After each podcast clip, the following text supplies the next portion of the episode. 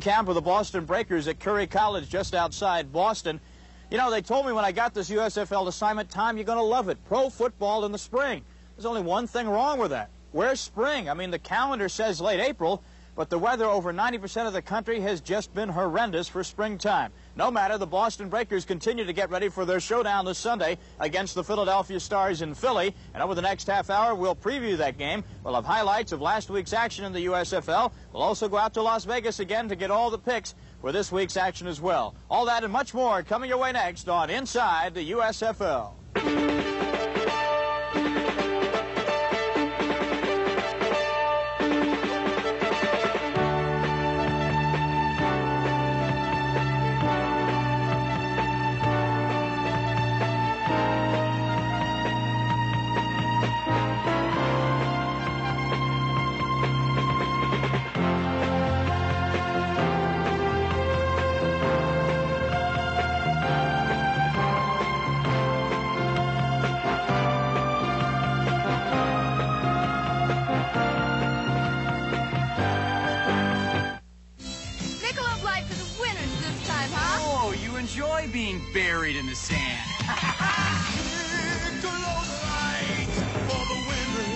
Would good friends really play this hard for a beer? Well, it is Michelob Light, the rich, smooth taste you can compare to any beer you like. Michelob Light for the winner. Ah, the sea, the sun, the sand. The check. The check. Hey, cross X right on two. In a ball game, I don't care how much I sweat. The more I sweat, the meaner I feel. Oh. but off the field, I want to feel nice and dry. And I want to smell nice. That's why I use Speed Stick Super Dry Antiperspirant. Speed Stick's the wide stick. Gives me effective protection in just a few strokes. Helps fight wetness and odor all day. Get the wide stick for protection. Speed Stick Super Dry Antiperspirant by Mennen.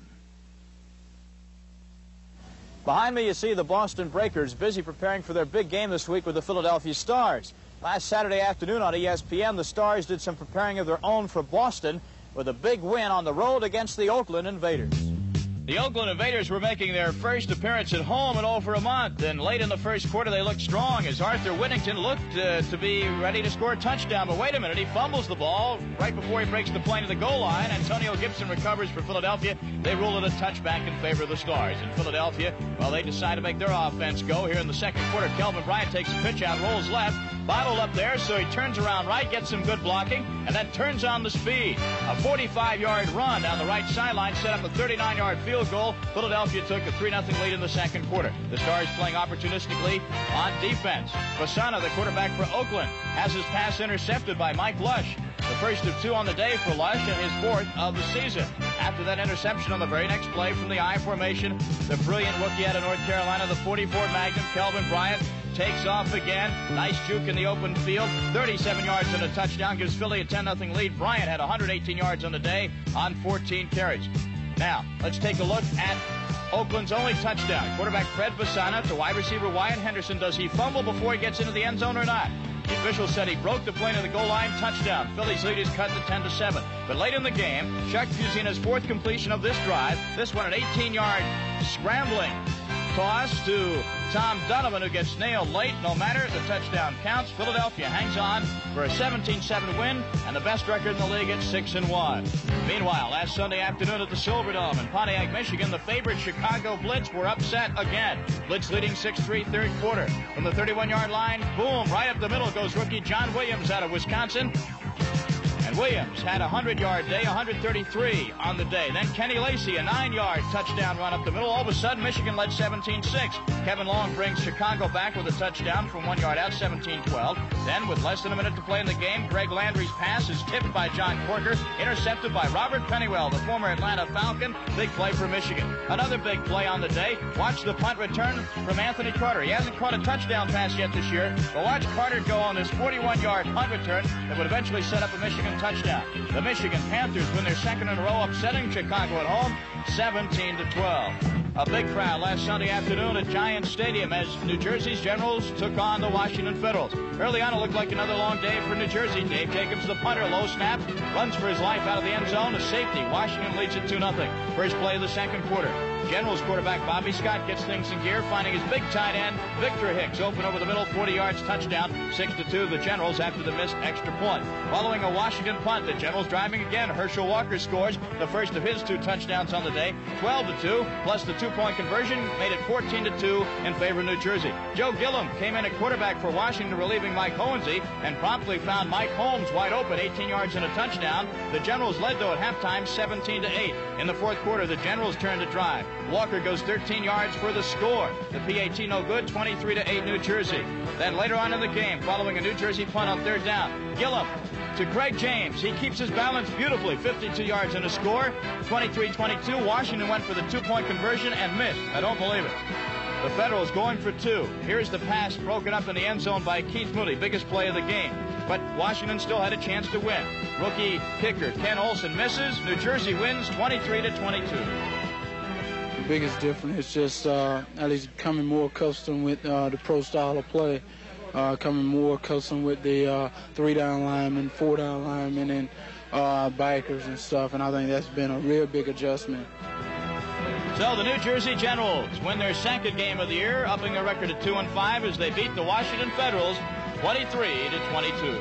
A lot of people have been trying to get a line on what to expect this Sunday when the Boston Breakers meet the Philadelphia Stars. If you want to get a line on that game and all this coming week's action, stay with us because coming up next we'll go out to Las Vegas and visit with Gary Austin and Jim Feist as Inside the USFL continues.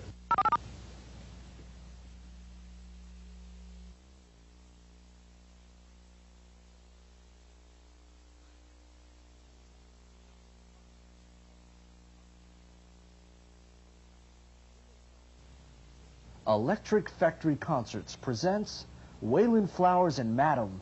Yes, this is Madam, and Wayland and I are coming to town for an outrageous night you won't soon forget. All singing, all dancing, all laughing. This show's a gas, honey. And don't miss Angela Bofill on April 26th, 27th, 28th, and 29th at the Walnut Street Theater. Tickets available at Ticketron, usual locations, and the Electric Factory Concerts box office. Or call 344 1770. Saturdays on the CBN cable channel. The best of the West beginning at noon Eastern with the Westerners. Wild Bill Hickok. Movies on Saturdays at the Westerns and Western Classics. Plus Wyatt Earp, Wagon Train, The Monroes. Saturdays on CBN beginning at noon Eastern. Turn now to the CBN cable network, The Family Entertainer. On CBN Cable, Channel 31. See we can give you a little insight into week number eight of the United States Football League. Gary and uh, Jim, uh, some uh, very unusual doings this past week in the USFL. Four road teams were victors, but let's get right into this weekend's schedule. We have two games scheduled for this Saturday night, one of which will be seen on ESPN, the Los Angeles Express, taking on the Michigan Panthers. Gary, how would you uh, set the line on this game? Well, Tom, we, we opened this game, Michigan, a one-point favorite over L.A., there's been a little money for Michigan. They're actually one and a half currently, and uh, that surprises me a little because L.A. sure looked good at Tampa. Jim, uh, the uh, L.A. Express hadn't scored a touchdown on the ground all year. They've now broken that schneid. Do you think they're going to get their offense in gear? Well, they, their offensive line did open some holes last week, and they were able to gain some yards on the ground. I've been criticizing uh, their coach for the past few weeks about alternating quarterbacks. Well, last week he went with Mike Rae the whole game he wasn't that impressive, but they did win the game. I think he'll stick with him again this week. Michigan's now won two games in a row, but they're now installed as a favorite, and I really don't see them as a favorite yet. They're too young of a club. I'm going to take the Express in the uh, one and a half points. Meanwhile, out in the desert area, Denver Gold being uh, winning their last game against uh, Birmingham uh, on the road against the Arizona Wranglers. This looks like a very difficult game to handicap, Gary. Arizona's fallen on hard times, Tom, and uh, we opened this game two and a half point favorite with Denver. Uh, it's actually gone to three, and uh, that may surprise a lot of people, but uh, Arizona really has uh, played very poorly on defense the last few weeks. You know, last week Arizona played rather poorly, and they gave the Breakers 27 points on, as a result of turnovers. Denver was very fortunate. They got a second chance after missing a game-winning field goal. Uh, there was a roughing penalty, and they got a second chance, and they finally won the game. Denver's offense is not that potent, and I think Arizona's going to pull this one out in an upset. Now we move to Sunday's schedule. Three games on the docket. Tampa Bay Bandits without John Reaves. He'll be out with a broken arm. They're visiting a Washington Federal team that's lost its last two games by the margin of one point. Gary, very interesting matchup. Well, we, we actually opened Tampa like a six and a half or seven point favorite uh, on the road, but after the injury to Reaves, we've made a major correction here, and right now Tampa's a four point favorite against Washington, who's only won one game all year. Uh, Jim, uh, Washington hasn't been winning many games, but they've been doing all right for the people who like to put down a few dollars because they've been covering the spreads. You know, since they've installed uh, Joe Gilliam at quarterback, he has really looked pretty good. He has the savvy and the experience to pick apart some of these uh, defenses in this new league. Now they got Craig James back, and he looked pretty strong last week. I think this team is improving. Where on the other side, uh, Jimmy Jordan may have looked good last week in a mop-up role against a uh, very soft defense, but I think he's too young to lead this club to victory. I like Washington in this game. The Oakland Invaders only scored seven points last week at home against the Philadelphia Stars. They're on the road again this week to take on the Birmingham Stallions, a team that has also had trouble putting points on the board, Gary. Well, anybody that watched the Oakland-Philadelphia game realizes that Oakland played much better than the final score. Uh, they started off very strong, just couldn't uh, put any points on the board, even though they drove the ball down near the goal line a number of times. Uh, this is the third road favorite. We're going to make Oakland a two and a half point favorite. And uh, this is something we might mention that 10 out of the last 12 teams to cover the spread have been road teams the last two weeks. Jim, it seems that uh, odds makers are not afraid at all in this United States Football League to put the road team as the favorite. Well, it seems going in, the road teams should be favored because, like Gary said, they're covering the spread and they're also winning the game straight up. This uh, game uh, brings up a point, though, that this is the first rematch of this young season. Oakland actually played Birmingham earlier, and Birmingham beat them in overtime out at Oakland.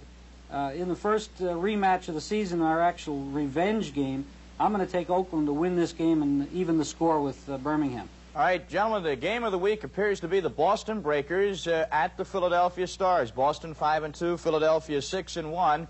And uh, Gary, will the Breakers continue to be the lucky Breakers, or are they just plain good? I, I think this game points up something very interesting. Philadelphia looks like probably the best team in the league, and, and the reason for that is probably their offensive line. They're the one team that spent money on linemen, where most of the teams spent money on uh, running backs or quarterbacks. And so, uh, what a lot of people never realize is the, the quality of the linemen is often the quality of the team.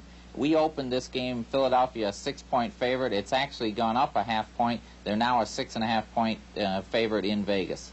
Jim, uh, in light of Boston's big win on the road at Arizona last week, should they be a six-and-a-half-point underdog in this game? Boston's been very fortunate. They've taken advantage of their opponent's mistakes better than any other team in the league. Also, John Walton played at Philadelphia for the Eagles, so he's coming home. And uh, last but not least, Philadelphia's only loss has come to Tampa Bay and next week they're going to be playing Tampa Bay. So there's a possibility they'll be looking ahead. The six and a half is a big spread in a game like this. I'm going to take the points. All right, uh, Jim. And finally, Monday night here on ESPN, the better's favorite team, the New Jersey Generals, on the road at the Chicago Blitz. And Gary, can you figure out what the Blitz are all about? Well, I'm, I'm more interested in what the Generals are all about. Just when it looked like they were going to let the bookmakers down and uh, and actually win easy last week, they managed to give up a couple late scores and have Washington cover. And they're now only covered once out of seven games. And we've established Chicago an eight-point favorite. And uh, Chicago is an up-and-down team, but uh, we look for the people to probably come in on the Generals again. I haven't been right with this team all year, I don't think. It, uh, this is definitely my nemesis. I wish they'd uh, retire from the league and go somewhere else. But uh, this week, uh, I think Herschel Walker will make a difference. He's going to keep this game close because I'm, i think they're able to control the ball on the ground. Another thing is the blitz may be coming up on hard times. Their offensive line is really hurt, and I think they're going to have trouble uh, controlling the game. Eight's a big spread in a game where I don't think there's going to be a lot of points scored. Thanks again, Gary and Jim. We'll be talking to you next week out in Las Vegas when we preview week number nine of the USFL. You know, George Allen came out about 10 days ago and said the one thing he doesn't like about the USFL as a coach is that the games are simply going too long. Last Monday night, Paul McGuire was part of our broadcast team in Tampa for a game that lasted nearly three and a half hours. Paul has some thoughts on the length of the United States Football League games. Tom, there's been a lot of controversy in the young seven weeks of the USFL, and all of a sudden George Allen has added a little bit more. There have been a lot of rule changes, different from the National Football League, but one in particular. In the last two minutes of the half and the last two minutes of the football game in the fourth quarter, the clock stops after every offensive first down, just to set the ball, to move the markers. George Allen feels that the game is too long doing that, and he also feels that the fans are getting turned off about it.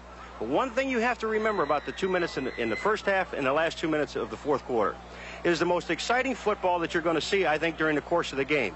Because when the defense is behind, it helps them. The offense can't run the clock out like they can in the National Football League. And I think it's a great rule because it gives the defense an advantage. And also, if the offense is down and they have the ball, it gives them an advantage. They don't have to waste their timeouts. They can huddle at the line of scrimmage. It does speed up the game. It doesn't slow it down. I don't think the time difference is in that span of the ball game, the last two minutes of the half and the last two minutes of the fourth quarter. The time difference is they're throwing too many passes. Maybe not enough passes. Tom, back to you. Thanks very much, Paul. We'll check in again with you next week and stay with us on Inside the USFL because coming up next we'll have highlights of the Boston Breakers victory over the Arizona Wranglers. An exciting win by the Denver Gold over Birmingham and the LA Express steal one from the Tampa Bay Bandits. That and much more coming up as Inside the USFL continues. Quite contrary, how does your garden grow? With stones and weeds, there's no room for seeds, so where does Mary go? When she's got a problem, she finds the answer here. It's more than just a job with us,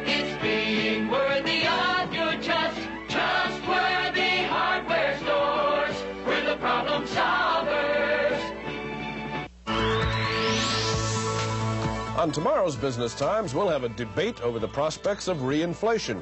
We're also going to take a look at General Foods and where the giant food company is headed with its mega marketing strategy. And we'll have our weekly Washington checklist with Washington editor Scott Barrett. His list always explains what's going on in, in the nation's capital that may affect your business. Join us for the next Business Times.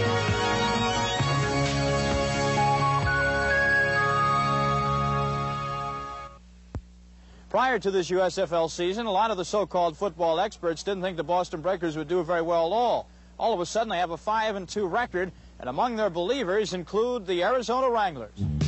The big reason the Boston Breakers are 5 and 2, they take advantage of the other team's mistakes. Last Sunday night in Tempe, Arizona, Arizona Wranglers back to punt. Jim Asmus, though, fumbles the snap. He recovers, but he's tackled back on the two-yard line. And on the next play, Boston scores a touchdown. Johnny Walton roll out to his left. Walton, the quarterback, number 10, finding Richard Crump, the league's third leading rusher, who can also catch the ball. 7-0 Boston. Now with the score 10-0 Boston, quarterback Alan Risher to Jackie Flowers. Flowers, the second leading scorer in the USFL, brings the score down to 10-7. In the second half, though, was all Boston. Tony Davis goes six yards for the score. Boston would win the game by a final score of 44 to 23. After the game, we talked with a very frustrated Arizona Wranglers coach, Doug Shively. They pay me to coach this team, and I'm responsible. And our players weren't ready to play tonight, and so I think all of us, um, players, coaches alike, have to sit down and look at themselves, analyze themselves, and see exactly where we are. The final score again, Boston Breakers win it 44 to 23 over the Arizona Wranglers. And last Sunday afternoon, the site was Legion Field in Birmingham, Alabama. The Denver Gold of the Birmingham Stallions. Denver broke on top early. Quarterback Kenny Johnson under pressure. Little swing pass to Bo Matthews. Matthews does the rest into the end zone. Extra point, no good. 6-0 Denver. In the second quarter, once again, it's the quarterback Kenny Johnson, the former CFL star, over the middle, picked off by number 44 Billy Caesar for the Birmingham Stallions. And then the Birmingham rookie quarterback out of Southern Mississippi, Reggie Collier, he'd take over. Watch him drop back. He is rushed heavily. He eludes the rush of Greg Gergen, finds Daryl Mason over the middle. He takes it 33 yards to set up a first and goal for Birmingham, all the way down to the Denver Gold four-yard line. Two plays later, big, burly running back Earl Gant gives the crowd of over 26,000 something to cheer about. He sweeps right, breaks a tackle, touchdown. Birmingham leads it 7 to 6 at halftime. Then with six seconds left in the game, Denver's Brian Speelman sets up for a 50-yard field goal. He'll have to nail it, or else Denver would lose. The kick is up, and it's good. Denver led the league coming into the game, giving up only 90 yards uh, rushing per game and 3.1 per rush. Uh, and yet, we rushed the ball well, but we didn't pass the ball well, and uh, that's a point of concern to me right now. We're not throwing the ball uh, well at all, and uh, Uh, we've got to do much better there. So Denver's Brian Speelman is the hero. He hits that 50-yard field goal, and the goal wins a big one on the road over Birmingham, 9 to 7. Last Monday night in rainy Tampa Stadium in Tampa, Florida, the LA Express on the road looking for their first road victory. How bad was the weather?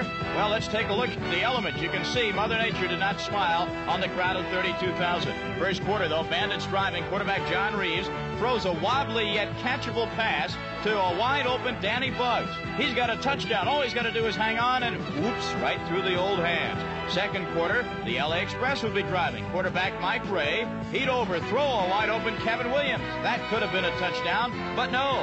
Bandit quarterback John Reaves had his problems. Under big pressure from Eddie Meat Cleaver Weaver, Reaves throws an interception to Mike Fox, the first of three on the night for Fox. That would set up an LA field goal. Bandit coach Steve Spurrier says, hmm, we got to do something different in the second half. The Bandits fall even further behind in the fourth quarter. Under big pressure, Reaves coughs up the football. Dennis Edwards would make the hit here.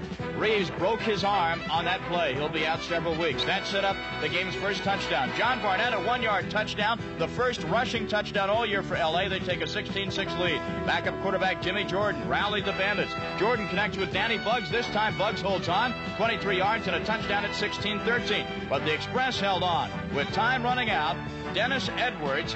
Again, the big rush on Jimmy Jordan, and Jordan is tackled for the safety. The LA Express win it by a count of 18 to 13. Vince Abbott had three field goals to aid the Los Angeles cause. Let's take a look at the standings. The Atlantic Division, Philadelphia on top by one game over Boston. They'll meet this Sunday in Philadelphia's Veterans Stadium, New Jersey, 2 and 5. Washington on the bottom. In the Central Division, it's still Tampa Bay, but only by one game over Chicago. And look out for Michigan. They're only two games out of first. Birmingham is two and five. In the Pacific Division, we have a tie for the lead between the Oakland Invaders and the Los Angeles Express, but they're only one game ahead of the Denver Gold and the Arizona Wranglers. As far as our DuPont Player of the Week, there are those who thought Herschel Walker would win it every week. This is his first DuPont Player of the Week award. Herschel had a great day against the Washington Federals last Sunday, and he is now tied Kelvin Bryant for the overall league lead in rushing in the United States Football League. Herschel had two touchdowns against the Federals, and he also had a big 38-yard run to boot that really helped the New Jersey cause. 28 carries, 143 yards, two touchdowns, and Herschel Walker is our DuPont Player of the Week. This DuPont Player of the Week is brought to you by the makers of Rain Dance Car Wax Products.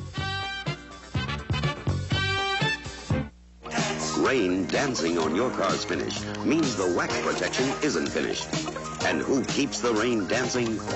Rain Dance. It's guaranteed to last longer than the leading car wax, paste, or poly. Water beating proves it. Rain Dance keeps the water beading long after the competition falls flat. And longer lasting means less waxing. So keep the rain dancing longer on your car with Rain Dance. And you won't have to wax so often. Sunday, catch a knockout ESPN special. Top-ranked boxing winter highlights come out smoking with fantastic Mystic fireworks.